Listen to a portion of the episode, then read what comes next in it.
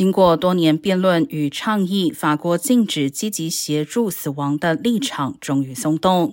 国家伦理咨询委员会昨天提交意见，伦理委员会首先提议强化安宁照护措施，再者提议在严密流程下将协助死亡除罪化。